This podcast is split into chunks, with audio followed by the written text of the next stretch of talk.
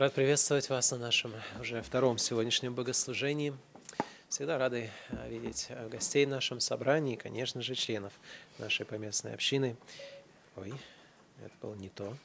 Вот. А, и сегодня мы продолжаем серию проповедей, которую мы назвали как «Основы духовной жизни», если вы помните.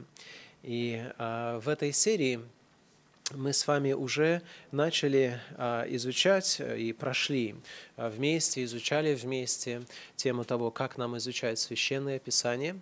Была первая а, проповедь из серии о духовной жизни. И а вторая тема была связана с тем, как мы должны возрастать в молитве. И сегодня, как вы видите, тема вопроса нашего нашей борьбы с искушениями и победы над искушениями. Мартин Лютер это был тот, который сказал, что христианина делает три вещи. Это Слово Божие, это молитва и это искушение.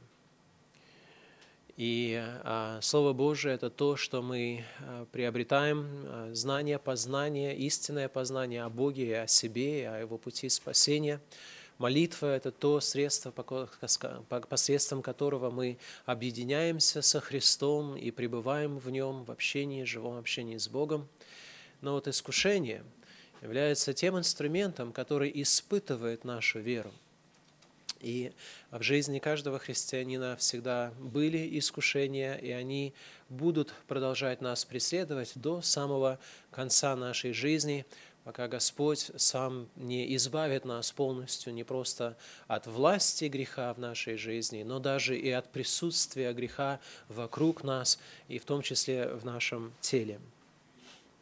Следующая тема, как вы видите, будет связана с жизнью в этом мире, как человек-христианин должен ходить в этом мире. Но сегодня хотелось бы вновь обратить ваше внимание на то, для кого предназначена вот эта серия. Основы духовной жизни подразумевают, что человек, к которому обращается это слово, духовно живой человек. Но в Священном Писании Слово Божие конкретно объясняет нам, что люди рождаются и находятся в этом мире как духовно мертвые существа – Слово Божие говорит, что с момента грехопадения Адама каждый человек рождается в этот мир духовно мертвым. Сказано, посему как одним человеком грех вошел в мир, и грехом смерть, так и смерть перешла во всех человеков, потому что в нем все согрешили. И в послании к Ефесянам во второй главе мы читаем «Вас, мертвых по преступлениям и грехам вашим, в которых вы некогда жили по обычаю мира сего, по воле князя, господствующего в воздухе, духа, действующего ныне в сынах противления, между которыми и мы все жили некогда по нашим плотским похотям, исполняя желания плоти и помыслов, и были по природе чадами гнева, как и прочие» Бог, богатой милостью по своей великой любви, который возлюбил нас и нас мертвых по преступлениям, оживотворил со Христом. Благодатью вы спасены и воскресил с Ним и посадил на небесах во Христе Иисусе, дабы явить в грядущих веках преизобильное богатство благости Своей в благости к нам во Христе Иисусе, ибо благодатью вы спасены через веру, и сие не от вас, Божий дар, не отдел, чтобы никто не хвалился. Поэтому, если вы еще не обратились ко Христу, то, что вам необходимо сделать на основании Священного Писания, то вам нужно познать Божью любовь, открытую в Евангелии к вам. И если вот эта фраза непонятна вам, да, что означает, что Бог в Евангелии открыл вам свою любовь, тогда я очень прошу вас, не уходите от этого, из этого собрания, не поговорив с кем-то об этом вопросе. Сейчас я не могу это объяснять в полноте, потому что предмет, главный предмет у нас из, изучения немножко другой, но это очень важно, чтобы вы познали, что Бог возлюбил вас, что в своей любви Он отдал Сына Своего Единородного для того, чтобы вас спасти от грехов ваших, для того, чтобы дать вам силу в борьбе против искушений, так чтобы не просто бороться, но чтобы побеждать побеждать эти искушения. Вы должны познать любовь Божию, явленную вам в Евангелии.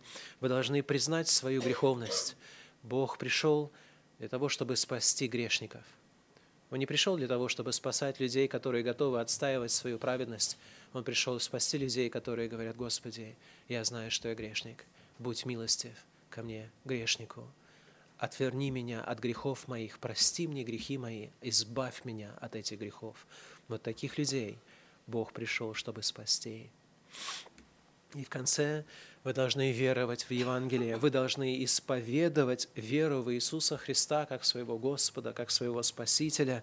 Ибо Слово Божие говорит, если устами твоими будешь исповедовать Иисуса Господом и сердцем веровать, что Бог воскресил его из мертвых, то спасешься, потому что сердцем веруют к праведности, а устами исповедуют к спасению. Если вы этого не сделаете, тогда все, что будет следовать сейчас, после этого объяснения, это будет для вас чисто теория. Вы никогда не сможете это применить в своей жизни до тех пор, пока вы не обратитесь ко Христу. И первое, что нам необходимо сделать для того, чтобы ответить на вопрос, как нам побеждать искушения, нам нужно ответить на вопрос, откуда приходят искушения. Мы должны знать, с чем мы имеем дело для того, чтобы правильно с этими искушениями бороться. И в Священном Писании у нас есть три конкретных утверждения, которые объясняют нам, а, откуда приходит искушение. Первое – это негативное утверждение в отношении того, что искушения не приходят в нашу жизнь от Бога. Послание Иакова, 1 глава, 13 стих говорит, «В искушении никто не говорит, Бог меня искушает, потому что Бог не искушается злом и сам не искушает никого». Это абсолютное утверждение.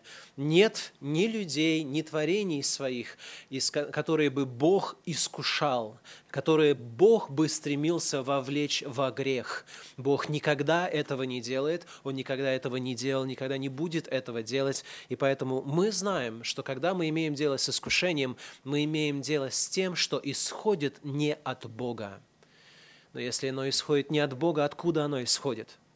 Мы знаем, что первый, кто был искушен и кто стал распространителем искушения, есть дьявол. Об этом мы уже упоминалось а, в предыдущих проповедях, и не могу опять же объяснять все детально, но Слово Божие называет именно дьявола искуш... искусителем.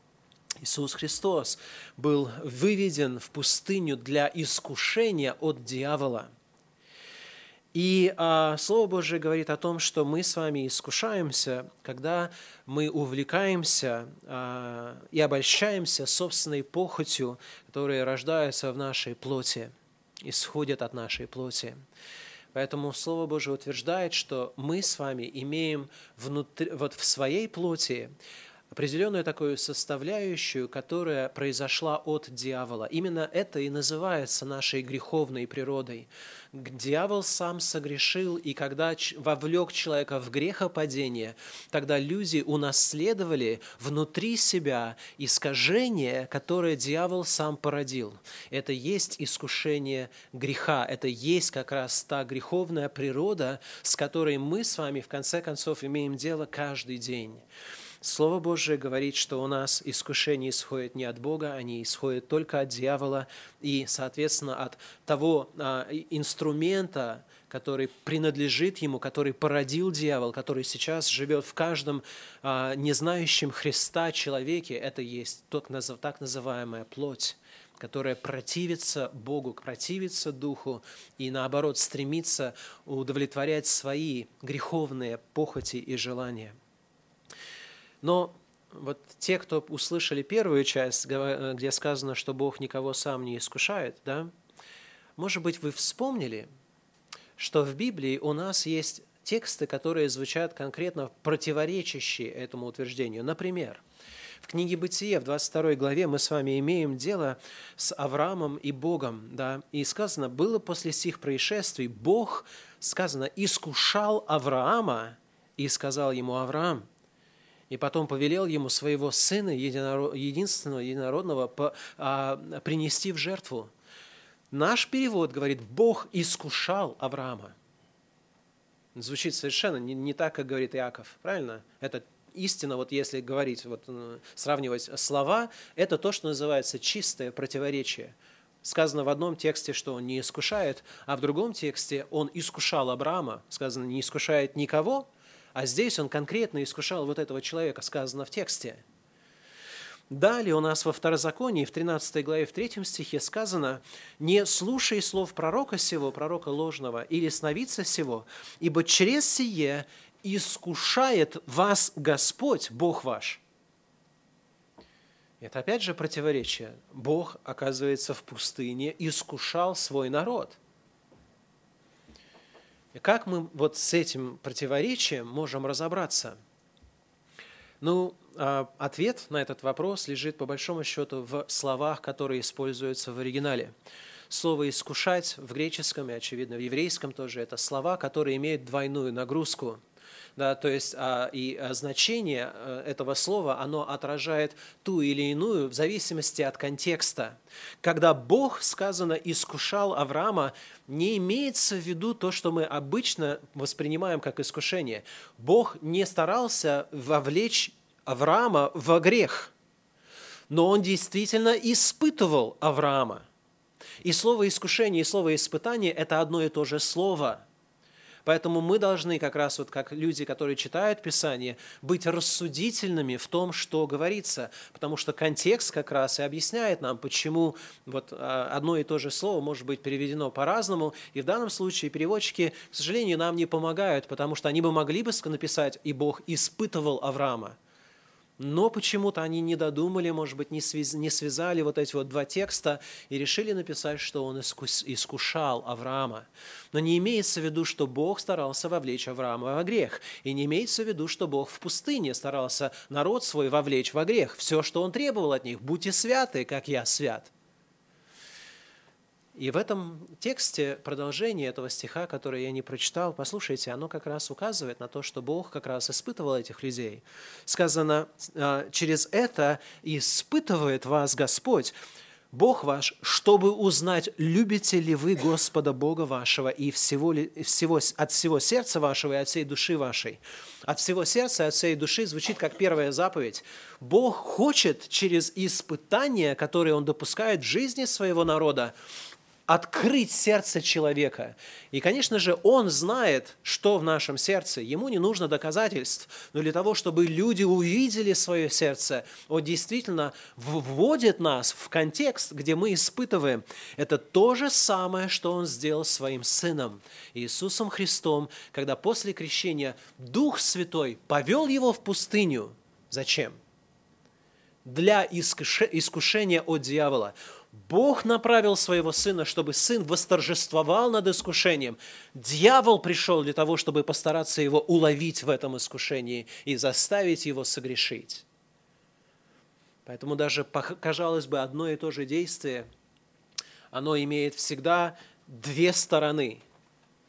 С Божьей стороны, если Бог допускает нам какое-либо искушение, это не есть его желание, чтобы мы впали в грех. Это есть его желание. Он, знаете, как вот э, есть, знаете, фанаты, которые болеют за свою команду. Он, значит, переживает о том, чтобы они победили. Он желает победы. Он все делает для того, чтобы они смогли победить. И он всем сердцем поддерживает нас в том, что ты можешь преодолеть это искушение. Я дал тебе все необходимое. Побеждай. Дьявол же, именно дьявол – является тем, который приходит и то же самое искушение делает для нас западней. И он старается убедить нас не следовать воле Божией, но последовать Его воле. Потому что у человека в данном случае, он как раз, у него нет выбора особо, знаете, а, чтобы сделать какой-то третий выбор – у него всегда есть только один выбор, который состоит из двух решений. Либо следовать воле Божией, либо следовать воле дьявола. Третьего человеку не дано. Понимаете? Он не может просто взять и занять позицию нейтралитета. Абсолютно не может. Никто из нас не может этого сделать. Итак, искушение не исходит от Бога, искушение исходит от дьявола, и дьявол настолько искусный искуситель, что он не просто искусил Адама с Евой, он сделал так, чтобы все потомки Адама и Евы это были люди, в которых внутри их жило то, что постоянно стремится к греху. Апостол Павел говорит об этом в послании к римлянам в 7 главе, когда он говорит, «Я вижу, что в членах моих, в моем теле не живет ничего хорошего, но наоборот, вот это там есть, действует закон греха, закон смерти». И закон это не означает, что, знаете, есть какая-то заповедь, типа не, согре... не, не, не укради или еще что-то такое. Когда говорится, что в теле моем действует закон греха, это то же самое, как сейчас, вот вы сидите здесь, и на вас действует законы гравитации. Он то закон, который обеспечивает, что вы сейчас находитесь вот в этом состоянии и можете продолжать здесь действовать. Если вы захотите вдруг ну, устремиться вверх, вам нужно противодействовать этому закону. Вам нужно противопоставлять действия для того, чтобы вы могли ну, этот закон гравитации не отменить, не, не избавиться от него, но суметь превозмочь его воздействие на вас. То же самое происходит с христианином. Каждый из нас находится вот под действием вот этого закона, который действует в членах нашего тела, в нашем вот этом, в нашей плоти, которая продана греху. И для того, чтобы человеку не грешить, для того, чтобы христианину не грешить, необходимо противодействовать этому закону греха. Если вы не будете противостоять этому закону греха, вы будете грешить. У вас нет выбора. Поэтому христианская жизнь – это действительно нечто чрезвычайно серьезное, чрезвычайно а, требующее всех наших усилий, потому что мы не можем избавиться от этого. Мы не можем оставить свою плоть добровольно – а дьявола, я не знаю, насколько дьявол, знаете, успешен вот в том, чтобы искушать людей повсеместно. Я понимаю, что есть у него духи зла, которые исполняют его, а, его а, волю. Но он не может находиться в одном месте, а, то есть во всех местах одновременно. И если бы только дьявол был нашим искусителем, тогда бы, наверное, мы бы могли подумать, что у нас когда-то время от времени хотя бы были моменты в жизни, когда бы мы не, были искушаемыми – но потому что часть дьявольской природы живет внутри нас. Где бы мы ни были, мы всегда несем эту природу, где бы мы ни, ни находились. Мы не можем, когда мы спим, мы спим с этим телом, действующим внутри нас. Когда мы идем, когда мы бодрствуем, когда мы находимся на собрании, когда мы находимся где-либо еще, мы постоянно находимся с тем, которое, как закон тянет нас к греху.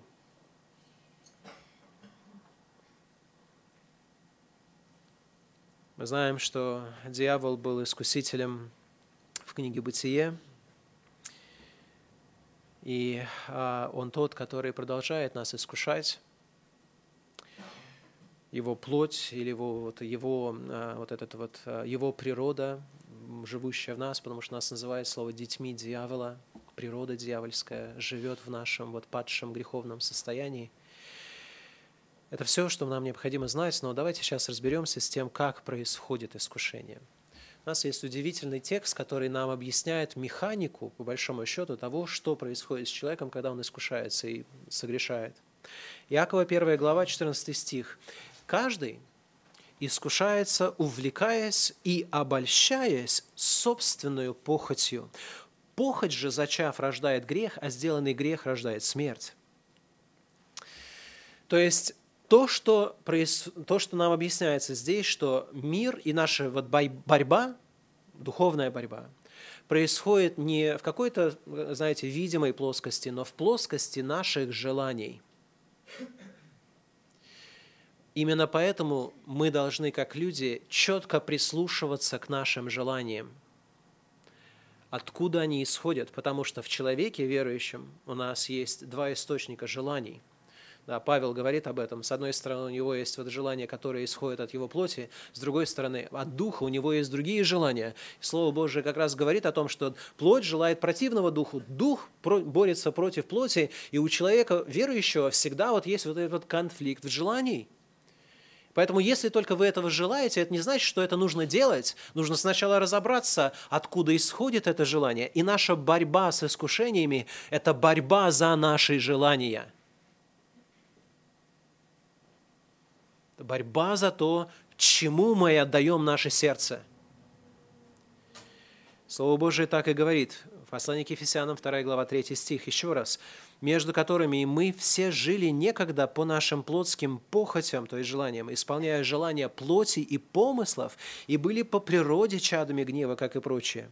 Послание к Титу, 3 глава, 3 стих. «Мы были некогда несмысленны, непокорны, заблудшие, были рабы похотей и различных удовольствий, жили в злобе и зависти, были гнусны, ненавидели друг друга». Мы были рабами похотей. И я обратился к Господу, когда мне было 16 лет, но да, за свою короткую, относительно короткую, такую сознательную жизнь, к этому времени я четко осознавал, что я был рабом своих желаний. Я старался бороться, противостоять своим желаниям. Знаете, чем это дело закончилось? Поражением. Я был рабом своих желаний. И когда я обратился к Господу, то я знаю разницу того, что Бог действительно, вот власть греха, вот это рабство, Он разрушил. Я не стал одно, в одночасье святым, уверяю вас, в смысле э, с победой во всех отношениях жизни, но я действительно познал вот эту свободу, и когда я принял водное крещение, тот грех, который меня мучил, который я старался, знаете, просто вот, ну, всячески своими усилиями побороть, он просто отвалился, как ненужная шелуха. И я просто с этим перестал даже бороться, потому что не было... Вот Господь дал такую победу. Я знаю это, я знаю это в своем опыте. Я надеюсь, что это вы знаете в своем опыте мы все были некогда рабами этих желаний и похотей и различных удовольствий, потому что не все... Слово «похоть» – это слово у нас означает однозначно какой-то негативный контекст, да, греховное что-то. Но это слово просто сильное желание, страстное желание. И люди бывают рабами похоти не в смысле каких-то греховных привычек, да, каких-то, я не знаю, алкоголизма, наркотиков или там любострастия или еще чего-то. Слово Божие говорит, что люди бывают рабами просто желаний. И есть люди, которые сейчас думают, что у них все в порядке. На самом деле вы являетесь рабами ваших желаний, потому что вы не можете не исполнять эти желания. Вы приходите домой, первым делом вы включаете это устройство. Первым делом вы начинаете питать вот это желание. Как только у вас появляется возможность, вы раб этого желания. А если вы еще с этим не согласны, не согласны постарайтесь просто попаститься – от этого, того, что ваше, ваше сердце влечет к себе. И вы узнаете власть. Действительно, власть, потому что вот эти желания, они делают людей рабами. Люди воображают себе, что они господа своей жизни. Они водимы желаниями, которые возникают внутри их.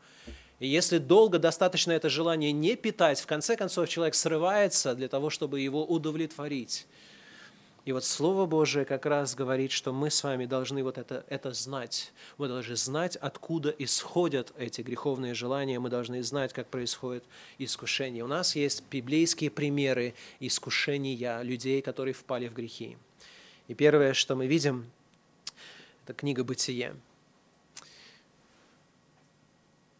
Можно показать слайд следующий. Господь заповедал человеку в книге Бытия, сказав, «От всякого дерева в саду ты будешь есть, а дерево познания добра и зла не ешь от него, ибо в день, в который ты вкусишь от него, смертью умрешь». И э, картинка, которая перед вашими глазами, там яблоко, э, никто не знает, что это было яблоко, да. Причина, почему люди думают, что это было яблоко, потому что в, латин, в, в латинском переводе э, слово э, есть слово просто слова, которые похожи, да, то есть там плод и яблоко, они похожие слова, и поэтому оно стало ассоциироваться с яблоком. Но от этого смысл истории не меняется и повествования. В третьей главе мы читаем, «Змей был хитрее всех зверей полевых, которых создал Господь Бог, и сказал змей жене, подлинно ли Бог, сказал Бог, не ешьте ни от какого дерева в раю. И сказала жена змею, плоды с дерев мы можем есть. Только плодов дерева, которые среди рая, сказал Бог, не ешьте их и не прикасайтесь к ним, чтобы вам не умереть. И сказал змей жене, нет, не умрете. Но знает Бог, что в день, в который вы вкусите их, откроются глаза ваши, и вы будете как боги, знающие добро и зло. И увидела жена, что дерево хорошо для пищи, и что оно приятно для глаз и вожделенно, потому что дает знания, и взяла плодов его и ела, и дала также мужу своему, и он ел. И вот этот последний стих, шестой стих, увидела жена, она увидела, потом она увидела, что это, этот плод был приятный, дерево было хорошо для пищи, плод был приятный для глаз и вожделенный, да, то есть желаемый. И она посмотрела вот в свете новой информации, которую сказал ей дьявол. И она возжелала – и как только вот это желание породилось в ней, тогда оно, желание, породило действие. И она взяла, и она съела. И более того, она не просто сама нарушила заповедь, она дала Адаму, и он ел. И я нахожу, что грех именно так и действует. Грех никогда не удовлетворяется, погубив одну душу. Дьявол не удовлетворился тем, что он сам согрешил – он пришел искушать других. И люди, которые совершили какой-то грех, становятся на самом деле евангелистами греха. Я знаю, это звучит неправильно, и я хочу, чтобы это звучало неправильно, но люди рекламируют грехи. Люди, которые в сердце своем стали рабами каких-то желаний и пристрастий, потом не только себя извиняют, но и те, которые делают, их поощряют и одобряют, как говорит послание к римлянам, первая глава люди становятся агитаторами за те грехи, которым они пристрастны. Это, наверное, нечто, что мы должны иметь в виду, когда мы понимаем, что Слово Божие дает нам ответственность за распространение других желаний, которые мы называем Евангелие Иисуса Христа. И вот этот стих говорит а, такими словами, которые мне напоминают 1 Иоанна 2 глава 16 стих. «Все, что в мире, это похоть плоти, похоть очей и гордость житейская не есть от Отца, но от мира сего. И вот везде, где вы видите искушение, вы видите вот эти три э, компонента, взаимодействующие друг с другом. Это первое искушение, которое мы видим. А вот посмотрите на второе. Узнаете эту картину? О чем идет речь? Это не блудный сын, это Нафан, который обличает Давида, царя Давида. Вторая книга царств, 11 глава, говорит, «Через год, в то время, когда выходят цари в походы, Давид послал Иоава и слуг своих с ним, и всех израильтян, а они поразили аммонитян и осадили Раву.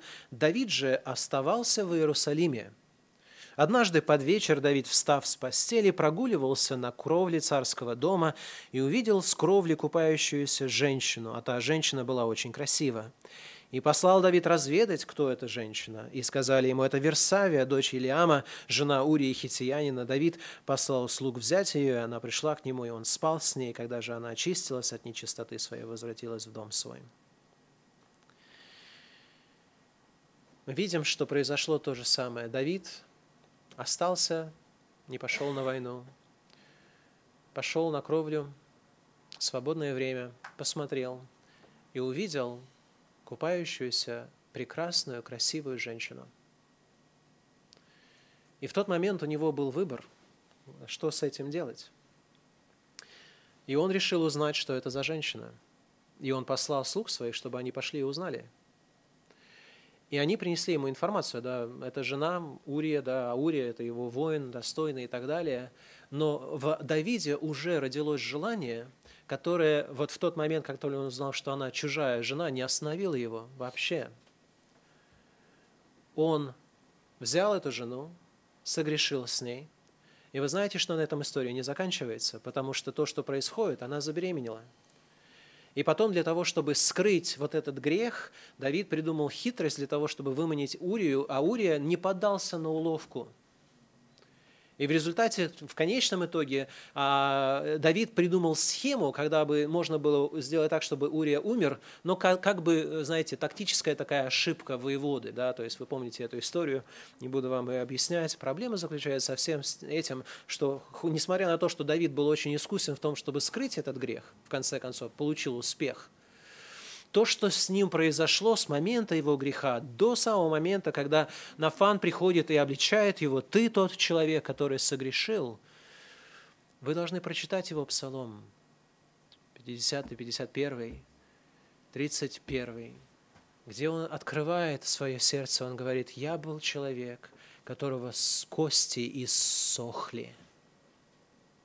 Это был человек в расцвете сил, но грех, вот сознание греха и вина этого греха в его жизни, она просто высосала жизнь из этого человека – он чувствовал себя за год жизни, когда он скрывал этот грех, он почувствовал себя дряхлеющим стариком – неспособным дальше двигаться. Рука Божия тяжелела над ним. И каждый человек, который грешит против Бога, знает, что Бог все видит, не знает, что он будет противиться этому. Это особенно знание, которое имеют верующие люди. И Бог действительно противится этим грехам. И то, что человек наследует, сначала он получает какое-то краткое удовольствие, но в результате это заменяется страхом, стыдом, болью, страданиями. И потом только покаянием можно очиститься от этого только верой в Иисуса Христа, только быть, быв омытым кровью Его вновь. У нас есть другой пример из книги «Притч». Слово Божие говорит, не смотри на вино, как оно краснеет, как оно искрится в чаше, как оно ухаживается ровно. Впоследствии, как змей, оно укусит и ужалит, как аспид. Глаза твои будут смотреть на чужих жен, и сердце твое заговорит развратно, и ты будешь как спящий среди моря и как спящий наверху мачты. И скажешь, били меня, мне не было больно, толкали меня, я не чувствовал. Когда проснусь, опять буду искать того же. И здесь вот типичный алкоголик – образ, он, он как будто бы спит на мачте. Вот настолько понятный образ. Видели этих людей, которые спят на мачте бодрствуя, да, то есть их мотает они не могут идти правильно, они не могут прямо идти, они не чувствуют боли. Можете видеть этих людей, которым, ну, действительно, были или сами они упали и нанесли, нанесли какое-то увечье, или, или еще что-то произошло с ними. Но это люди, которые настолько притупили свое сознание, свой, свой мозг, что они даже не могут чувствовать, не помнят и не контролируют себя – потому что алкоголь – это депрессант. Он подавляет функции, которые отвечают за наш контроль внутри нас. Поэтому есть люди, которые, с одной стороны, действительно, знаете, они в, в трезвой жизни бодрятся постоянно, когда выпьют, это, это самое, знаете, они плачут, они рыдают, э, и их внутренность выходит наружу, потому что они не могут ее скрывать под действием алкоголя. Есть другие люди, которые постоянно, знаете, себя позиционируют какие-то очень правильные такие товарищи, знаете, строгие или еще что-то. Когда они выпьют, они начинают просто глупости говорить, смеяться ни на чем и так далее, потому что алкоголь снимает вот эту грань и выходит наружу их суть. Она не меняет их сущности, она просто раскрепощает человека. И вот этот человек, он начинает, не просто он выпил, он начинает потом смотреть на чужих жен, потому что вот он уже не контролирует, и у него любострастие живет в сердце своем, и он не может контролировать, и он уже не может просто даже скрывать своих греховных желаний. Он откровенно смотрит, он откровенно вот, вот, посылает эти сигналы и так далее. И это то, что делает грех, это то, как грех оперирует. Он вот эти желания в нас пробуждает и активирует, заставляет их выходить наружу. Этот человек, несмотря на то, что вот он так живет, в конце концов отрезвляется и потом хочет вернуться к такому же ступору, потому что в этом он находит какое-то превратное удовлетворение своих греховных нужд – у нас есть еще одна иллюстрация из книги «Притч». Седьмая глава говорит, «Вот однажды смотрел я в окно дома моего, сквозь решетку мою, и увидел среди неопытных, заметил между молодыми людьми неразумного юношу, переходившего площадь близ угла ее, и шедшего по дороге к дому ее, и в сумерки, вечер дня, в ночной темноте и во мраке. И вот навстречу к нему женщина в наряде блудницы, с коварным сердцем, шумливая и необузданная – Ноги ее не живут в доме ее, то на улице, то на площадях, и у каждого угла строит она ковы. Она схватила его, целовала его и с бесстыдным лицом говорила ему, «Мирная жертва у меня, Сегодня я совершил обеты мои, поэтому вышла навстречу тебе, чтобы отыскать тебя, и нашла тебя. Коврами я убрала постель мою, разноцветными тканями египетскими спальню мою надушила смирную алоем и корицей. Зайди, будем упиваться нежностями до утра, насладимся любовью, потому что мужа нет дома. Он отправился в дальнюю дорогу, кошелек серебра взял с собой, придет домой ко дню полнолуния.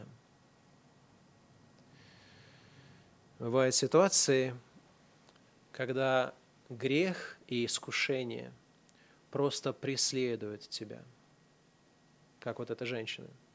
Идет юноша, и женщина его всячески старается соблазнить. И вы знаете, что бывают в вашей жизни моменты, когда, а, может быть, это не женщина, которая гонится за вами, да, но это искушение, которое вас преследует и предлагает вам все, все возможные убеждения – обещает вам радость, обещает вам удовольствие, обещает все-все-все. Проблема со всеми этими делами происходит дальше в этой, в этой главе. 21 стих. «Множеством ласковых слов она увлекла его, мягкостью уст своих овладела им. Тотчас он пошел за нею, как вол идет на убой, и как олень на выстрел» доколе стрела не пронзит печень его, как птичка кидается в селки и не знает, что они на погибель ее. Итак, дети, слушайте меня и внимайте словам уст моих, да не уклоняется сердце твое на пути ее, не блуждай по стезям ее, потому что многих повергла она ранеными, и много сильных убиты ею. Дом ее пути в преисподнюю, нисходящие во внутреннее жилище смерти». Неважно, как силен человек, неважно, как он мудр, как он красив. Искушение вводит человека вот эти узы смерти и ведет его в преисподнюю. Искушения бывают назойливыми, настойчивыми.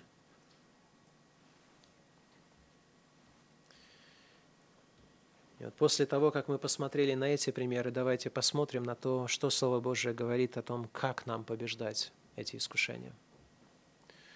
Слово Божие не просто говорит об опасности, которая ожидает нас на всяком, на всяком углу, где бы мы ни находились, не просто показывает на эти негативные примеры, которые, если что-либо они делают, они нас устрашают, они говорят, но если Адам не смог устоять, если Давид не смог устоять, если и мы думаем, что а кто из нас вообще может устоять? Можем ли мы иметь победу? И библейский ответ на этот вопрос однозначно «да» во Христе. И то, что нам нужно знать, открывает Священное Писание, и то, как Слово Божие предлагает нам или учит нас бороться и побеждать грех, отличается от того, что говорит мир с тем, как нужно бороться против греховных привычек. Первое, что Слово Божие обращает на что наше внимание, это на то, чтобы мы знали, кто мы есть во Христе – я объясню. Слово Божие в послании Галатам, 5 глава, 24 стих говорит, «Те, которые Христовы, распяли плоть со страстями и похотями». Те, которые Христовы, это кто? Это все истинные христиане, это все, которые принадлежат Христу, это церковь Христова, это верующие в Иисуса Христа. Так вот, относительно этих людей, те, которые Христовы, если вы среди этих людей, тогда о вас Слово Божие говорит следующее. Вы распяли плоть со страстями и похотями своими. И для многих христиан это, знаете, звучит как нечто «неужели?» Когда это я успел это сделать? Слово Божие говорит в послании к, Рим, к Римлянам 6 главе в 3 стихе. «Неужели не знаете?» То есть вы должны это знать. Неужели вы не знаете, что все мы, крестившиеся или погрузившиеся во Христа Иисуса, в смерть Его крестились? Итак, мы погреблись с Ним крещением в смерть, дабы как Христос воскрес из мертвых славою Отца, так и нам ходить в обновленной жизни. Ибо если мы соединены с Ним подобием смерти Его, то должны быть соединены с Ним и подобием воскресения. воскресения. Шестой стих. Слушайте, зная, что ветхий наш человек распят с Ним. Зачем? Чтобы упразднено было тело греховное, дабы нам не быть уже рабами греху ибо умерший освободился от греха. Вот Христос на кресте умер. Правильно? Он не просто, знаете, потерял сознание и очнулся. Он не пошел в, кни- в клиническую смерть, да, и потом проснулся там три дня спустя. Он умер на кресте. Именно поэтому эта доктрина является абсолютно необходимой для нашего истинного ортодоксии, да, для нашей правильной веры. Потому что без смерти Христа у нас нет оснований утверждать, что я умер для, для греха. Но потому что Христос умер, понесший мои грехи, теперь, Слово Божие, те, которые во Христе, они распяли свою, свою плоть с этими страстями, с этими похотями. Они распяли вот этого ветхого человека. Как мы это сделали? Это сделали мы верой в Иисуса Христа, когда Христос там был распят, то я был распят, ветхий мой человек был распят. И когда Христос воскрес из мертвых – то новый мой духовный человек обрел жизнь вечную, жизнь неприходящую, не скончающуюся, не, никогда не сдающуюся во власть греха, но всегда стремящегося к святости. Поэтому Слово Божие конкретно говорит, ты должен знать, кто ты есть во Христе. А то, кто ты есть, если ты истинный христианин, ты есть мертвый человек для греха, и ты живой человек для Бога. С точностью наоборот, человек до познания Христа – это был человек мертвый в грехах. Мертвый для кого? Для Бога он был мертв, но он был жив для этих желаний похоти и плоти. И Бог избавил нас от этого. И именно смерть Христа играет здесь ключевую роль, потому что поэтому мы и вспоминаем смерть Христа каждый раз, когда мы совершаем причастие потому что это есть основа нашей духовной жизни, основа нашего духовного торжества над всем искушением. И Слово Божие говорит, что ветхий наш человек был распят с ним. Зачем? Чтобы упразднено было тело греховное. Понимаете, слово «упразднено» означает «аннулировано». Но это непонятно. Вот упразднено это мне непонятно. Аннулировано, как, как можно аннулировать тело, это тоже мне непонятно. Поэтому для иллюстрации все знают, что такое машина или мотоцикл, да? И вы можете включить двигатель и а, нажать на газ, и вы можете разогнать двигатель для, до максимальных оборотов, стоя на одном месте. Правильно? Потому что, чтобы поехать, тебе нужно включить сцепление – Тебе нужно, чтобы двигатель начал управлять другими механизмами этого мотоцикла или этой машины, чтобы двигать ее в направлении вперед. Так вот, Бог, когда Он взял человека, который является, с одной стороны, существом духовным, с другой стороны, существом плотским, да, по плоти, Он грешника берет, и Он вот это сцепление выключает – ставит его на, нейтральную, ну, нейтральное положение. Поэтому плоть продолжает там, знаете, пыхтеть, желания плоти никуда не деваются, потому что вот тот же самое тело, в котором я уверовал, это то же самое тело, в котором я после покаяния продолжаю жить. Но Слово Божие говорит, что Бог уже был распял моего ветхого человека на кресте для того, чтобы упразднить это дело, для того, чтобы выключить вот это сцепление передач, для того, чтобы сделать меня независимым от желаний моего тела. И это то, что есть верующий человек. Верующий человек – это не тот, который постоянно свои желания, знаете, старается вот как-то вот, я не знаю, побеждать для того, чтобы стать таким, знаете, чистеж, ну, чистешей, таким святошей, да, где он уже как бы научился подавлять свои греховные желания. Слово же говорит, что если вы уверовали во Христа, вы умерли со Христом. Грех уже не имеет над вами власти. Бог уже выключил сцепление. Единственная причина, почему верующие грешат, потому что они включают его обратно. Это мы делаем. Вы знаете, что вы это делаете – Потому что только потому, что есть греховное желание, не означает, что вы уже обязаны согрешить, правильно? Потому что искушение и желание не есть само по себе грех. Это когда мы включаем свое сердце в это, когда мы даем волю этому движению, тогда мы уже согрешаем, и грех за собой несет в конце концов и смерть. Поэтому мы должны почитать себя мертвыми для греха, говорит Слово Божие, живыми же для Бога. И мы должны уповать на Христа. Вот Бог удивительно, да, дьявол – это искусный искуситель, он вложил в нас вот этот вот механизм, который постоянно стремится к греху. Бог дал нам все необходимое для того, чтобы мы не были рабами греха. Христос умер на кресте, там был распят мой греховный человек, мой ветхий человек. Сейчас Бог уже выключил это сцепление, уже плоть моя упразднена. Она до сих пор со мной, я до сих пор живу в этой плоти, но я уже не обязан слушаться этих похотей и исполнять эти стремления. И более того, Бог дает мне Духа Святого и в лице своем является тем, который помогает мне в борьбе против греха. Так же, как дьявол постоянно старается нас искусить, Христос является тем, который посредством Духа Святого постоянно нас укрепляет в борьбе против этих искушений. 2 Петра 2.9 сказано, конечно же, знает Господь, как избавлять благочестивых от искушения. Господь знает, как это делать. И то, что нам нужно делать, это просто последовать Его знанию, в конце концов. Довериться Ему. Люди согрешили, согрешили через видение, правильно? Ева увидела, Давид увидел. У нас есть похоть очей, мы видим – а Бог усматривает тот способ спасения, который требует нашей веры. И мы с вами верой побеждаем искушение, ничем иначе. Верой во что? Верой в кого? Верой в заместительную жертву Христа. Вот верьте в то, что вы умерли со Христом для греха. Поверьте в это. И как только вы поверите в это – даже если у вас вы будете испытывать самые мощные искушения вашей плоти, вы сможете, знаете, просто взять и пройти мимо них. Потому что вы мертвые.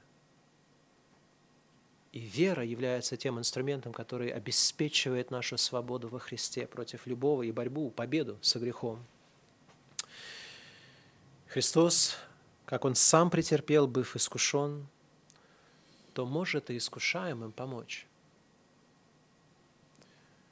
Вы знаете, есть вот химические реагенты всякие, а, и бывает так, что вот есть одно химическое вещество, его смешиваешь с другим, и получается реакция. И ты понимаешь, что вот эти два химических вещества, они реагируют друг с другом определенным образом. А есть химические вещества, которые вот одно вещество и есть другое вещество, и они не, не реагируют друг с другом. Ты можешь их поставить вместе, соединить, влить одно в другое, и они не будут взаимодействовать, потому что они совершенно из разных как бы плоскостей, если можно так сказать. Так вот, когда Бог разрушил в нас. То есть изначально у нас был один химический компонент, да, который однозначно реагировал на грех, и мы не могли ничего не делать. Когда искушение приходило, совершалась вот эта реакция, и проявлялся в конце концов плод этой реакции – грех, смерть. Но Бог заменил в нас вот этот компонент. Он внутренне дал нам новую жизнь, безгрешную, святую, святую, которая не может быть искушаема. Как Бог не искушается и сам не искушает никого, вот эту природу Он вложил в нас.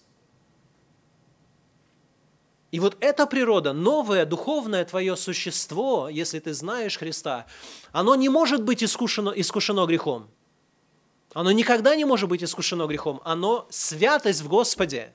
Это тот компонент в вас, который постоянно будет вас вести к святости. Так же, как есть закон греха, который действует в вас, так же есть и другой закон по действию Бога в вас, который постоянно будет вести вас к святости. Плоть ваша тянет вас к греху вниз, а дух, который Бог вложил в вас, это тот, который тянет вас вверх и к святости, и к чистоте. Поэтому у вас есть действительно сила противостояния внутри себя. Вы уже не, рабами, не рабы греха. И для сравнения того, как люди борются с искушениями, я думаю, нам нужно посмотреть на то, что без Христа люди, они являются живыми для греха. То есть вот химическая реакция происходит, да, то есть искушение, грех, греховная природа а, порождается грех. Во Христе люди мертвые для греха, потому что Бог упразднил, то есть мы, Он распял этого ветхого человека и упразднил мое тело. Но смотрите, э, люди неверующие, они, или люди, не знающие Христа, это люди, которые, в принципе, оперируют на основании горького опыта. Люди, которые противостоят греху, неверующие, это люди, которые просто убеждены, что, допустим, алкоголизм это, – это зло. И они убеждены в этом, потому что, может быть, в их жизни они знали людей, которые были подвержены этому греху, они видели, какое разрушение это происходит, и они поэтому сейчас сами отказываются от алкоголя. А, можно привести любого другого рода понятия. Люди э, это могут основывать на своем личном горьком опыте, да, и тогда они отказываются от какого-то греха, или же могут основывать это на горьком опыте других людей. Да. То есть есть люди, которые никогда не приблизятся к наркомании просто потому, что они насмотрелись на наркоманов, да, они поняли, что они этого не хотят. И основание, почему они что-то отвергают в основ... в... В... по отношению к искушениям, является и горький опыт. Верующие люди трудятся на основании совершенно других категорий – Верующие люди отвергают искушение не потому, что они имеют личный какой-то опыт, или что они знают, что это принесет зло, или они видели, что как это разрушило другого жизнь. Они должны от, а, а, исп, а, исполнять волю Божию на основании Слова Божия. Они доверяют Богу в том, что Бог знает, что нам нужно. Это то, что была должна сделать Адам, Адам с Евой – у них не было возможности, опыта, никто еще не брал от этого дерева, никто из людей не умирал, они единственные два человека на земле, и они должны были поверить. И вот Бог дает нам Слово Божие, чтобы мы на основании этого Слова боролись с искушениями. Вы знаете, что люди не верят в злостность некоторых грехов, верующие люди, знаете, почему делают некоторые грехи? Потому что, несмотря на то, что они знают, что Слово Божие говорит, что это грех, они сами не вкусили жало этого греха. Поэтому им кажется, что, наверное, Слово Божие ошибается. Или для них можно сделать исключение. Знаете это?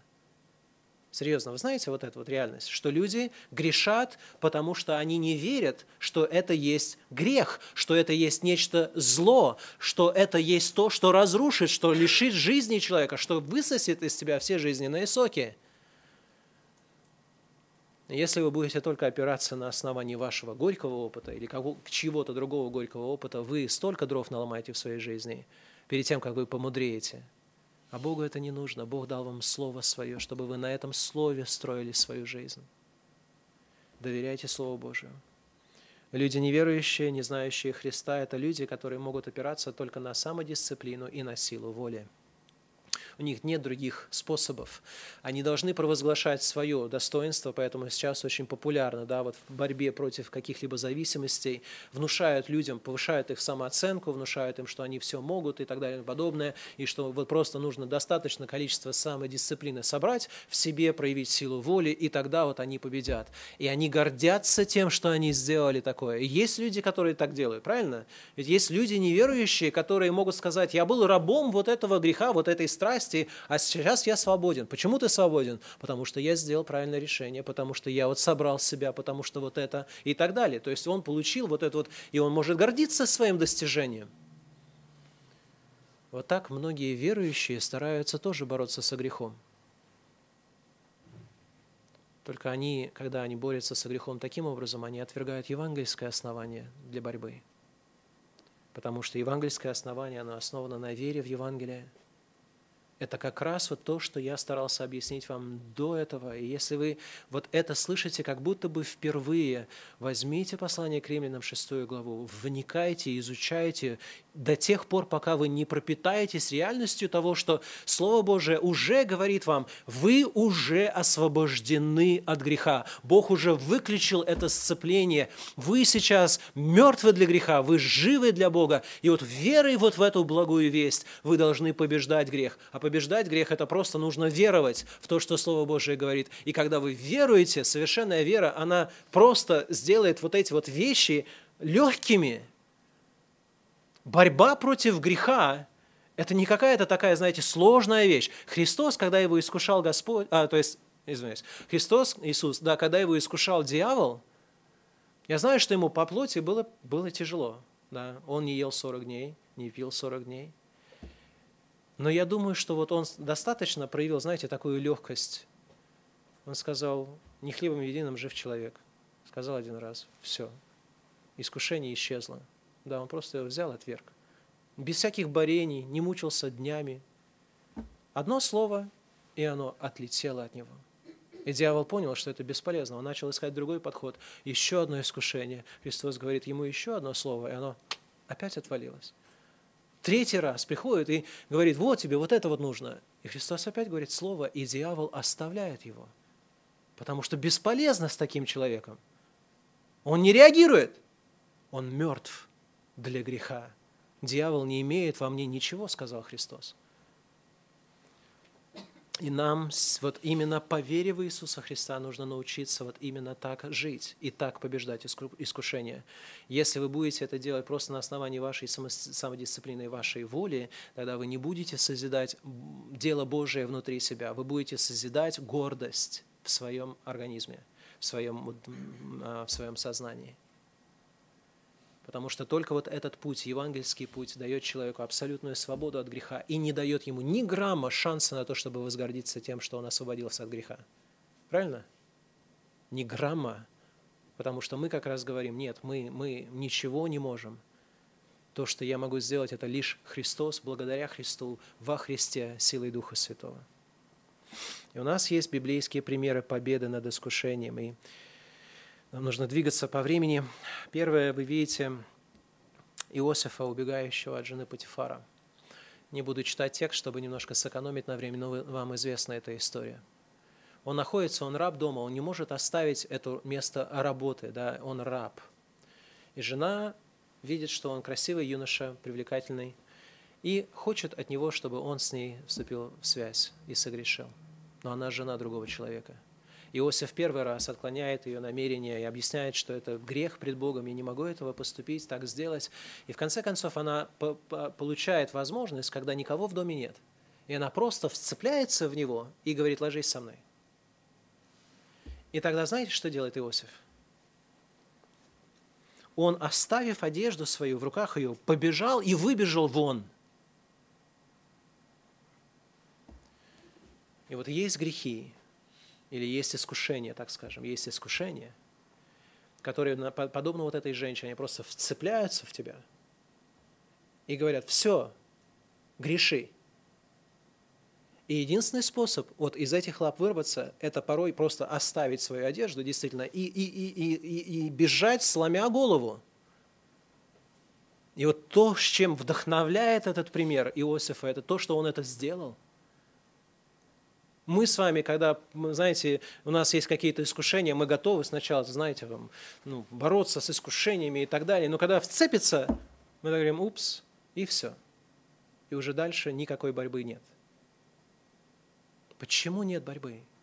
Потому что у нас есть похоть внутри нас, которая на самом деле хочет быть искушенной. И мы даем этому место в своей жизни. У нас есть еще один пример Давида – Видите слайд, где изображены а, водопад на, э, у источника Энгади в Израиле. Об этом сказано, вышел Давид оттуда и жил в безопасных местах Энгадии. Когда Саул возвратился от филистимлян, его известили, говоря, вот Давид в пустыне Энгадии. И взял Саул три тысячи отборных мужей из всего Израиля и пошел искать Давида и людей по его по горам, где живут серны, и пришел к загону овечьему при дороге, там была пещера, и зашел туда Саул для нужды. Давид же и люди его сидели в глубине пещеры и говорили Давиду люди его, вот день, в котором, о, о котором говорил себе Господь, вот я предам врага твоего в руки твои, сделаешь с ним что тебе угодно.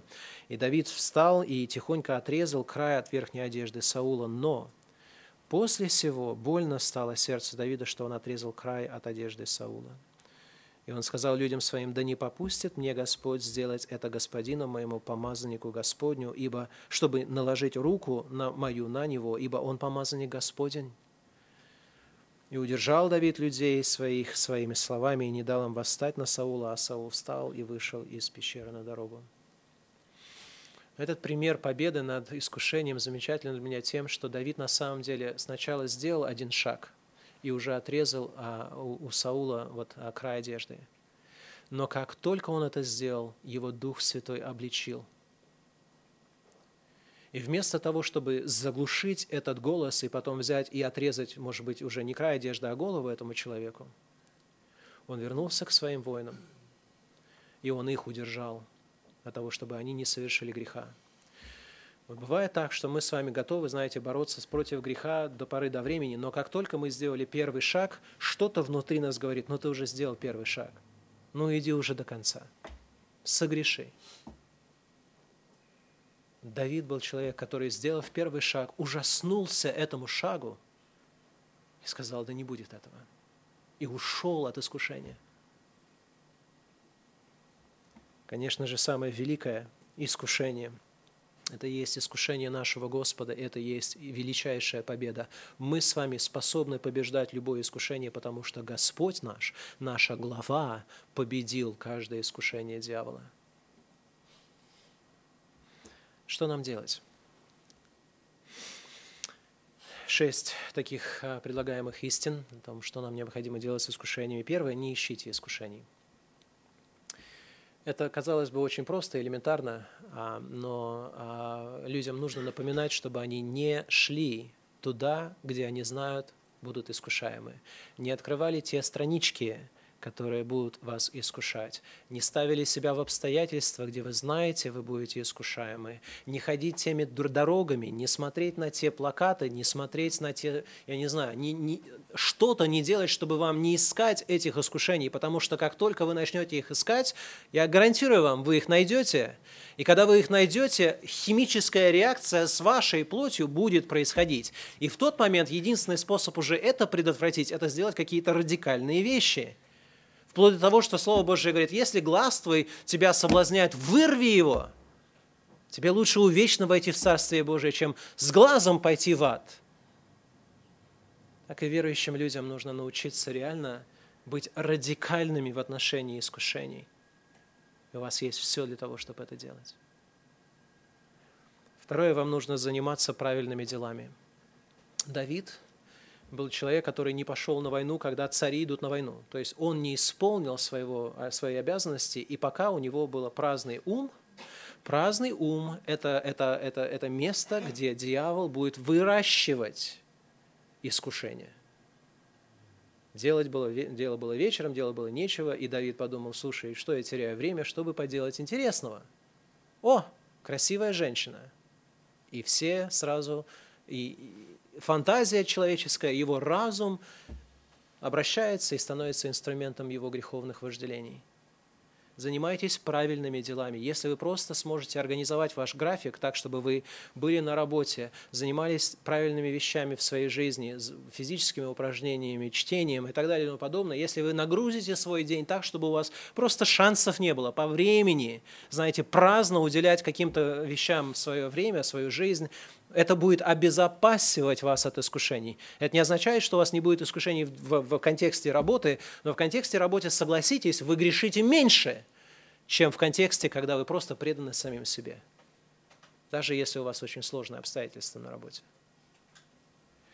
Избегайте искушений. Слово Божье говорит, бодрствуйте и молитесь, чтобы не впасть в искушение. Дух бодр, плоть же немощна. Если вы не будете бодрствовать, быть на чеку.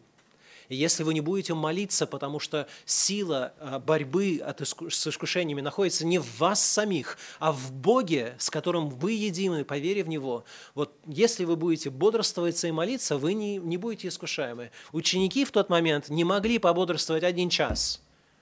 Казалось бы, чего легче но в тот момент, критический момент, когда Христу нужна была их поддержка, они все спали.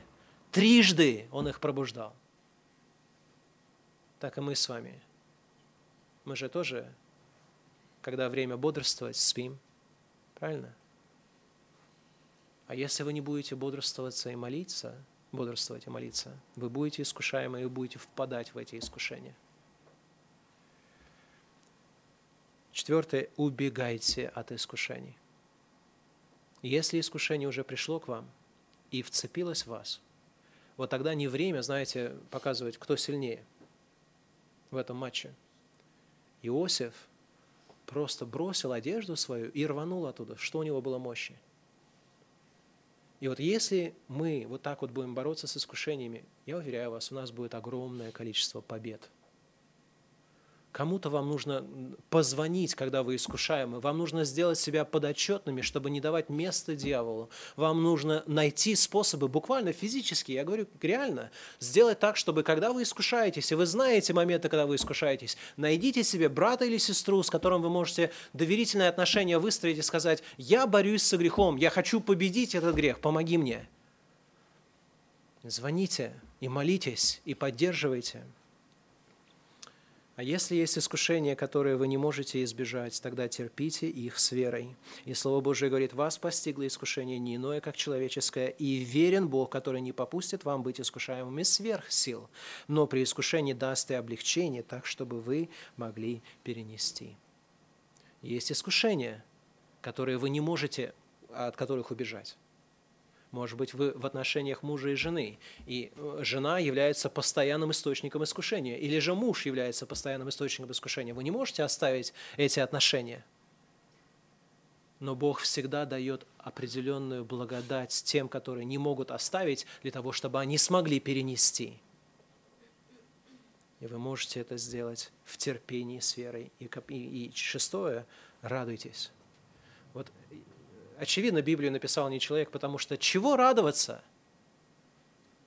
Слово Божие говорит, с великою радостью принимайте, братья мои, когда впадаете в различные искушения. Блажен человек, который переносит искушения, потому что, быв испытан, он получит венец жизни, который обещал Господь любящим его.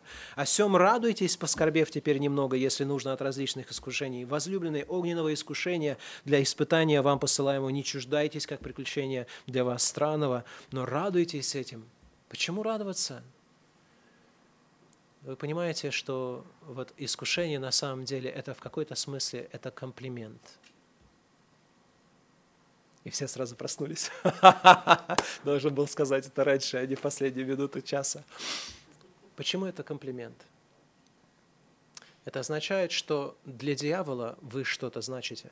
Он готов вас искушать. Он готов бороться за то, чтобы вас вернуть в искушение. И это означает, что Он видит воздействие благодати Божией, чтобы этому препятствовать. Потому что те, которые свои, что им противиться? Они ему принадлежат. А вот нам, мы постоянно сталкиваемся с этими искушениями. Почему? Потому что у нас действительно, мы в войне, и мы воины, и мы представляем угрозу для дьявола своей святостью, своим торжеством над этой плотью – это комплимент. И покажите в вашей вере такое дерзновенное хождение, чтобы дьявол, несмотря ни на какие искушения, не смог овладеть вами. Потому что на самом деле Христос сделал все, чтобы вы были чисты и свободны от любого греха. В Библии нет грехов, которые верующий не смог бы преодолеть кровью Христа и верой во Христа. Вы знаете это? Их нет. Их просто не существует. Христос умер за все наши грехи, и мы с вами сейчас способны победить любое искушение. Ни в одном искушении мы не должны сказать «я уже не могу». Ну, может, ты не можешь, но Бог может через тебя. И мы должны бороться для святости. И последнее, я знаю, что время уже заканчивается, закончилось. Что делать? Не искушайте Бога. Подумайте об этом. Вот люди, народ израильский, искушал Бога в пустыне – Христу дьявол предложил искусить Бога. Каким образом? Ну, просто прыгни, да, испытай. Ну, Слово Божие дает обетование, ну, давай. А, посмотрим, получится или нет. И Христос сказал ему, написано, сказано, не искушай Господа Бога твоего, не искушай. Странно, что Бог-то не искушается, понятное дело. Он никогда не пойдет на поводу ни, ни э, предложений дьявола, ни, поведи, ни предложений наших. Но Слово Божие говорит, не искушай, даже не двигайся туда. Второе, не искушайте других людей. Слово Божие говорит, кто соблазнит одного из малых всех верующих в меня, тому лучше было бы, если бы повесили ему мельничный жернов на, на шею и потопили его во глубине морской. Горе миру от соблазнов, ибо надобно прийти соблазном, но горе тому человеку, через которого приходит этот соблазн. Не искушайте людей. Не искушайте друг друга. Мужья, жены, дети. Христиане, братья, сестры, не искушайте друг друга ни вашими словами, ни вашим поведением, ни вашим внешним видом, не тем, что вы печатаете в ваших там, страничках персональных, ничем не искушайте людей. Хватит и без этого искушений в этом мире. Церковь – это должно быть место, где, если где-то должно быть, знаете, какой-то отдых от искушения, это должен быть Дом Божий, это должна быть семья Божия, это должны быть мы с вами. Подумайте перед тем, что вы делаете, как это повлияет на людей – и не искушайте друг друга. И последнее, и это действительно последнее. Помогайте искушаемым. Помогайте им. Братья, если и впадет человек в какое согрешение, вы, духовные, исправляйте такого в духе кротости, наблюдая каждый за собой, чтобы не быть искушенным. Если вы видите брата или сестру, который борется, вы, вы, вы видите, у него нет радости, у него проблемы, не игнорируйте но постарайтесь проявить христианскую любовь, постарайтесь помочь этим людям выбраться из этой цепи. Они, если сейчас еще не возненавидели это искушение, они придут к тому моменту, когда они будут горько горевать о том, что они позволили это в свою жизнь. Помогите им. Обратите на них внимание, молитесь, говорите, трудитесь, боритесь за этих людей. И вместе, вместе мы с вами сможем превозмочь все искушения. Встанем для молитвы. Господь и Бог наш, мы благодарим Тебя за милость Твою, за истину Твою, за Слово Твое. Благодарим за жертву Христа, за то, что Он совершил для нас и продолжает совершать. И, Господи, то, что было сказано, прошу Духом Твоим Святым, истину свою сам вложи в каждое сердце. И пошли благодать к нашему освящению, укреплению, так, чтобы мы могли торжествовать над всяким грехом, не допускать его в свою жизнь, и когда приходит искушение, правильным образом бороться с ними. Просим все во имя нашего Господа, для славы Его. Аминь.